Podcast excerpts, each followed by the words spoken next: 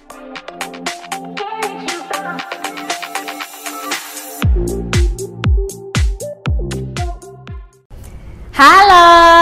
kembali lagi dengan kami di podcast kanal DKM. Selamat sore semuanya. Halo Bapak, selamat sore. Halo, selamat sore Mbak. Gimana kabarnya Pak? Alhamdulillah kabarnya baik. Oke teman-teman, kali ini kita bersama dengan narasumber seni rupa yaitu Bapak Masari Arifin. Terima kasih Bapak telah datang pada Siap. hari ini menjadi narasumber dengan tema dari limbah menjadi karya. Yap. Ya Pak ya. Tapi sebelum mengarah ke situ Pak, sebenarnya arti seni rupa itu sendiri apa sih Pak menurut versi Bapak?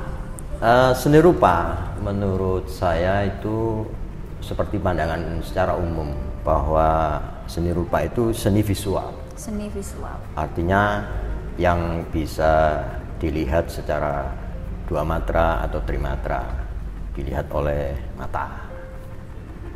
Kira-kira seperti itu. Oh gitu. seni yang bisa dilihat oleh mata. Iya. Pak kalau boleh tahu Bapak ini asli Malang? Kebetulan saya Arema asli. Arema. Ya. Tinggalnya di mana Pak? Tapi Tinggalnya? bukan singa loh ya. bukan singa. Tinggalnya di mana Pak? Saya di Bareng. Oh, enam. di Bareng. Ya.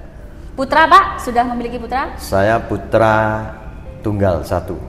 Oh satu. Ya. Baik. Untuk riwayat pendidikannya Pak, dulu Bapak alumni di mana? Eh, secara akademik saya lulusan eh, sastra Inggris. Sastra Inggris. Ya di ABA dulu. Sastra Inggris. Akademi Bahasa Asing. Oh. Nggih. Bahasa Inggris. Ya. Tadi Bapak bilangnya bahasa Arab? Eh, belum belum pernah ngomong bahasa Arab. Kalau bahasa Arab tadi mesti Assalamualaikum. Oh. Waalaikumsalam. Nah. Mana ibu ilaika. Ya, Alaika kadzalik. Hai. itu artinya apa ya? Iya. apa Pak itu artinya Pak? Ya semoga baik juga untuk kamu. Oh iya. Baik, amin. Iya. Pak, eh, dari limbah menjadi karya. Itu Bapak terinspirasi dari apa sih Pak? Limbah itu kan biasanya seharusnya dia sesuatu yang tidak digunakan kembali. Begitu kan Pak ya, limbah. Ya. Tapi Bapak menjadikan limbah itu sebuah karya. Ya, itu ya. apa yang menginspirasi Bapak menjadikan sebuah limbah itu jadi karya? Ya. Tapi gini ya, sebelum saya cerita tentang definisi tentang limbah ya Iya, atau barang Pak. yang yang sudah eh, notabene sudah tidak dipakai lagi. Iya. Eh, awalnya dulu itu sebelum saya eh, berkarya dengan bahan limbah, Iya. itu saya sudah berkutat dengan limbah. Oh. Saya dulu tahun 2012 ketika di Sau Jajar itu pernah membentuk semacam BKM, jadi bank sampah yang eh, sebagian barang itu bisa saya olah menjadi kebutuhan-kebutuhan di kampung seperti pot, eh, kemudian cara pengolahan kompos dan lain sebagainya yang sebagian juga bisa dijadikan eh, income dari kegiatan ke-RT-an sampai ke RW-an yang dikumpulkan di BSM eh, Kota Malang. Oh ya. Eh, terkait dengan kenapa sekarang saya memakai limbah, Iya. itu yang notabene yang saya pakai itu plastik, Plastik. yang sebenarnya diawali dengan eh, satu insiden kecil sebenarnya, Apa itu? Pak? yang sesuatu yang tidak disengaja. Iya. Nah, eh, pada suatu saat, wih, pada suatu saat, pada suatu hari, Iya. iya. Cerita ini. Eh, saya itu kebetulan diundang kenduri di, di, di daerah kampung tuh eh, kegiatan kecil seperti itu kan sering terjadi ya. Iya. Nah ketika pulang dari kenduri itu eh, di rumah lampu padam, saya menyalakan sebuah lilin. Nah, lilin saya nyalakan sambil membawa eh, apa istilahnya berkat lah, berkat bawaan dari kenduri itu. Makanannya itu Pak Iya. ya? Iya. Nah, lilin ini anu tumpah Ya. di di apa di lepean kecil itu tumpah, tapi dia nggak jatuh. Tumpahan ini menetesi kresek yang saya bawa itu. Nah, dari situ saya ndak nge Nah, akhirnya kresek ini saya taruh, saya nyalain lagi lilin kira-kira 5 sampai 10 menit nyala lampu ini. Iya. Nggak padam lagi. Maksud saya, saya mau ngambil berkat itu. Mau mengambil berkat itu ingin saya eh, makanlah bersama-sama dengan anak istri. Iya. Ternyata itu nilai berkah juga bahwa bercak-bercak eh, tetesan yang dari lilin itu yang mengenai kresek di berkat tadi itu Iya. timbul bercak tidak bisa hilang saya korek-korek di, di tempat eh, kuenya itu. Akhirnya timbul apa bisa ya ini untuk dipakai untuk bahan melukis. Oh. Nah itu awalnya. Akhirnya dari situ saya mencoba semua plastik itu saya pakai bahan. Tapi ternyata tidak semudah itu. Selama saya uh, 5 sampai 6 bulan itu bereksperimen gagal terus. Karena alat yang dipakai karena mulanya saya itu pakai sistem bakar yang yang disulutkan gitu. Nah ternyata tidak semua plastik karena unsur plastik itu sendiri bermacam-macam ya.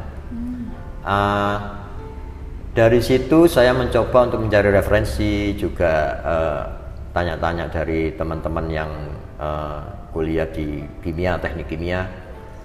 Eh, mengertilah tentang eh, apa itu plastik sampai unsur itu plastik. Ternyata yang dominan yang bisa dipakai dengan kebutuhan saya itu yang bersifat termoplastis. Nah, termoplastis ini mudah meleleh, mudah meleleh dan bisa menempel. Itu yang menjadi bekal awal. Lalu saya mencari alat-alat, ketemulah alat yang namanya hot gun. Jadi tidak dibakar, tapi cukup untuk dipanasin. Karena di situ mudah meleleh. Unsur yang dipakai atau jenisnya yang dipakai itu eh, LDPE dan HDPE. Apa Artinya yang eh, berdestinasi untuk dibakarnya itu mudah karena tipis. Jadi bukan yang jenis PE atau yang jenis yang tebel-tebel itu bukan. Apalagi yang yang bahannya seperti foam, seperti Iya. nilon itu tidak bisa. Nah, untuk teknik yang ini itu dengan metodik pendekatan alat itu tadi, maka saya bisa eh, melukis dengan eh, teknik atau metode yang saya inginkan. Kebetulan dari dari yang bisa saya eksplorasi dari unsur-unsur seni itu lebih ke genrenya lebih ke abstrak dan Abstrak. Ya, uniknya di sini justru saya mempunyai tantangan. Tantangannya begini, yang pertama itu saya jelas lepas dari eh, alat maupun bahan yang konvensional. Artinya tidak biasanya. Iya.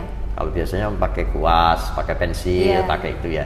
Saya pakai hot gun, materialnya pakai plastik. Dari sini situ pun juga bisa saya kembangkan dengan teknik-teknik yang lain seperti rajut, juga tidak hanya kolase, tapi memanfaatkan barang yang bisa untuk dimix yang yang menjadi sebuah karya.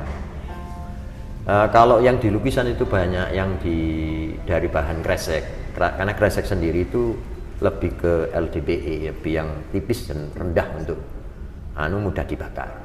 Nah, itu kira-kira seperti itu. Oh, padahal kita tahu sendiri ya teman-teman bahwa yang namanya limbah plastik itu Pak ya, itu kan sulit diurai. Mungkin bisa pun lama, Iya. 500 sampai 1000 tahun lamanya ya Pak ya Betul. kalau misalkan diurai Pak ya. Iya, iya, tapi Bapak Mas Ari Arifin dengan kreativitasnya menjadikan limbah plastik itu sebuah karya. Ya, Tuh. eh, kalau dilihat dari statistik itu sampai tahun 2020 ini, Ya Pak. itu Indonesia masih menjadi urutan kedua dari Cina. Apalagi dalam kondisi pandemik seperti ini, itu pemakaian plastik, yang mulai dari foam, tas kresek sampai ke eh, face shield itu kan dipakai dari bahan plastik itu. Maka tidak menutup kemun- kemungkinan antara industrial dan dan limbah ini semakin menumpuk. Nah, dari dari situasi seperti ini seperti saya timbul kegelisahan juga. Waduh, Nah, beginilah seniman. barang ini barang ini mau ke mana dan ke- dikemanakan. Oh ya. Nah itu eh, saya sih punya harapan untuk bisa berintegrasi dengan masyarakat secara luas eh, bahwa plastik ini bisa kita manfaatkan menjadi sebuah nilai plus dalam tanda kutip. Bisa jadi karya, bisa jadi produksi, bisa jadi produk macam-macam lah. Kira-kira seperti itu. Ya itu salah satu harapan Pak Mas Ari Arifin Ya. Ya supaya bisa memanfaatkan plastik menjadi sebuah karya. Hmm, jangan salah, Pak. Kalau boleh tahu bisa dong diliatin karyanya Bapak yang dari plastik itu, Pak. Eh, yang Gimana, tadi Pak? saya cerita dari kresek itu Iya. itu seperti ini. Jadi ini dengan eh, metodik eh, pemanasan dengan hot gun itu Kan? eh, ruang lingkupnya secara secara metodik atau teknis caranya itu ditempel dulu. Ditempel menggunakan lem, bisa Pak. dengan lem, dengan tanpa lem pun bisa karena sifat yang LDP yang tipis itu bisa menempel. Oh. Ya. Ini kalau teman-teman ngelihatnya di YouTube pasti kelihatan ini Ya, Pak ya, ini. tapi kalau di Ini. podcast mungkin hanya suaranya aja yang kelihat kedengeran. Ya. Kalau yang atas itu di istilahnya semacam teknik rendering atau disablon dulu. Disablon dulu, kemudian pewarnaannya adalah asli dari kreseknya. Asli loh ini. Semua ini dari bahan yang sudah tidak dipakai. Iya, iya. Itu artis Merlin Marilyn Monroe. Monroe. Iya, iya. Ini beneran dari plastik loh teman-teman. Warnanya juga asli dari plastik ya Pak ya. Oh ya ampun bagus banget. Kalau ini ini maksudnya apa ini Pak nih? Eh, ini abstrak ini. Abstrak. Jadi pengeksplorasian dari unsur-unsur seni, misalkan seperti eh, ruang, bidang, warna, juga garis, kemudian volume, unsur-unsur itu yang yang saya terapkan menjadi eksplorasi di eh, penampilan secara visual abstrak saya. Nggih. Mengapa Bapak mm, mengacunya pada aliran abstrak? Apakah tidak menutup kemungkinan gunakan aliran yang lainnya Pak? Eh, salah satu yang bisa saya pakai kenapa kok abstrak itu Iya. sifat plastik itu fleksibel ya Eh, tidak bisa dikendalikan tapi eh, bisa menimbulkan estetika atau artistik yang berbeda Oh aduh. Nah, itu kira-kira itu. Sehingga saya itu seneng banget. Tapi tidak menutup kemungkinan untuk dijadikan realis. Ini bisa. Oh, bisa. Tinggal eh, kita me- eh, meresponnya seperti apa gitu aja. ya seperti ini nih Pak. Ini kan kayak realis apa bukan Pak ya, itu Pak? realis pop Iya. art ya, bisa dikatakan pop art ya. Jadi ngebentuk wajahnya artis gitu. Padahal itu dari plastik loh teman-teman. Iya. Terus kalau ini juga ya Pak ya? Iya, Ada ini ada campuran apa sih Pak ini? Ya ya kan Pak ya? Eh, itu background bukan bukan dipakai untuk anu ya. Background itu bisa dari cat, bisa dari plastik itu sendiri atau dari kain juga bisa, eh, kayu pun juga bisa sebagai pendukung dari eh, objek yang diinginkan. Kalau maknanya sendiri Pak, kadang-kadang saya ya sebagai orang yang awam gitu, awam seni rupa gitu, itu maksudnya apa ya? Maksud Memang dari- abstrak itu Iya. perlu kejelian dan kedalaman untuk eh, melihat sampai ke arah apresiasi ya. Mungkin juga dari bentuk dan warna itu bisa dilihat atau dari wujud secara utuh. Jadi nggak bisa kayak realis. Kalau realis kan karena kita tahu secara langsung sebelum mengerti tentang gambar itu sudah tahu. Misalkan kita gambar eh, candi atau hewan itu, sebelumnya kita sudah tahu oh itu kambing. Tiba-tiba lihat lukisan kambing, jadi nggak usah ditanya oh ini kambing. Kalau abstrak itu perlu kejelian untuk melihat. Perlu kejelian. Ya, Ah, lebih ke intuisi perasaan pelukisnya ya, kayak kira-kira seperti itu ya. Intuisi perasaan dari pelukisnya. Iya, seperti ini saya itu eh, terbayang-bayang tentang perkataan yang indah gitu loh. Waduh. Kayak, kayak tadi itu, ya toh.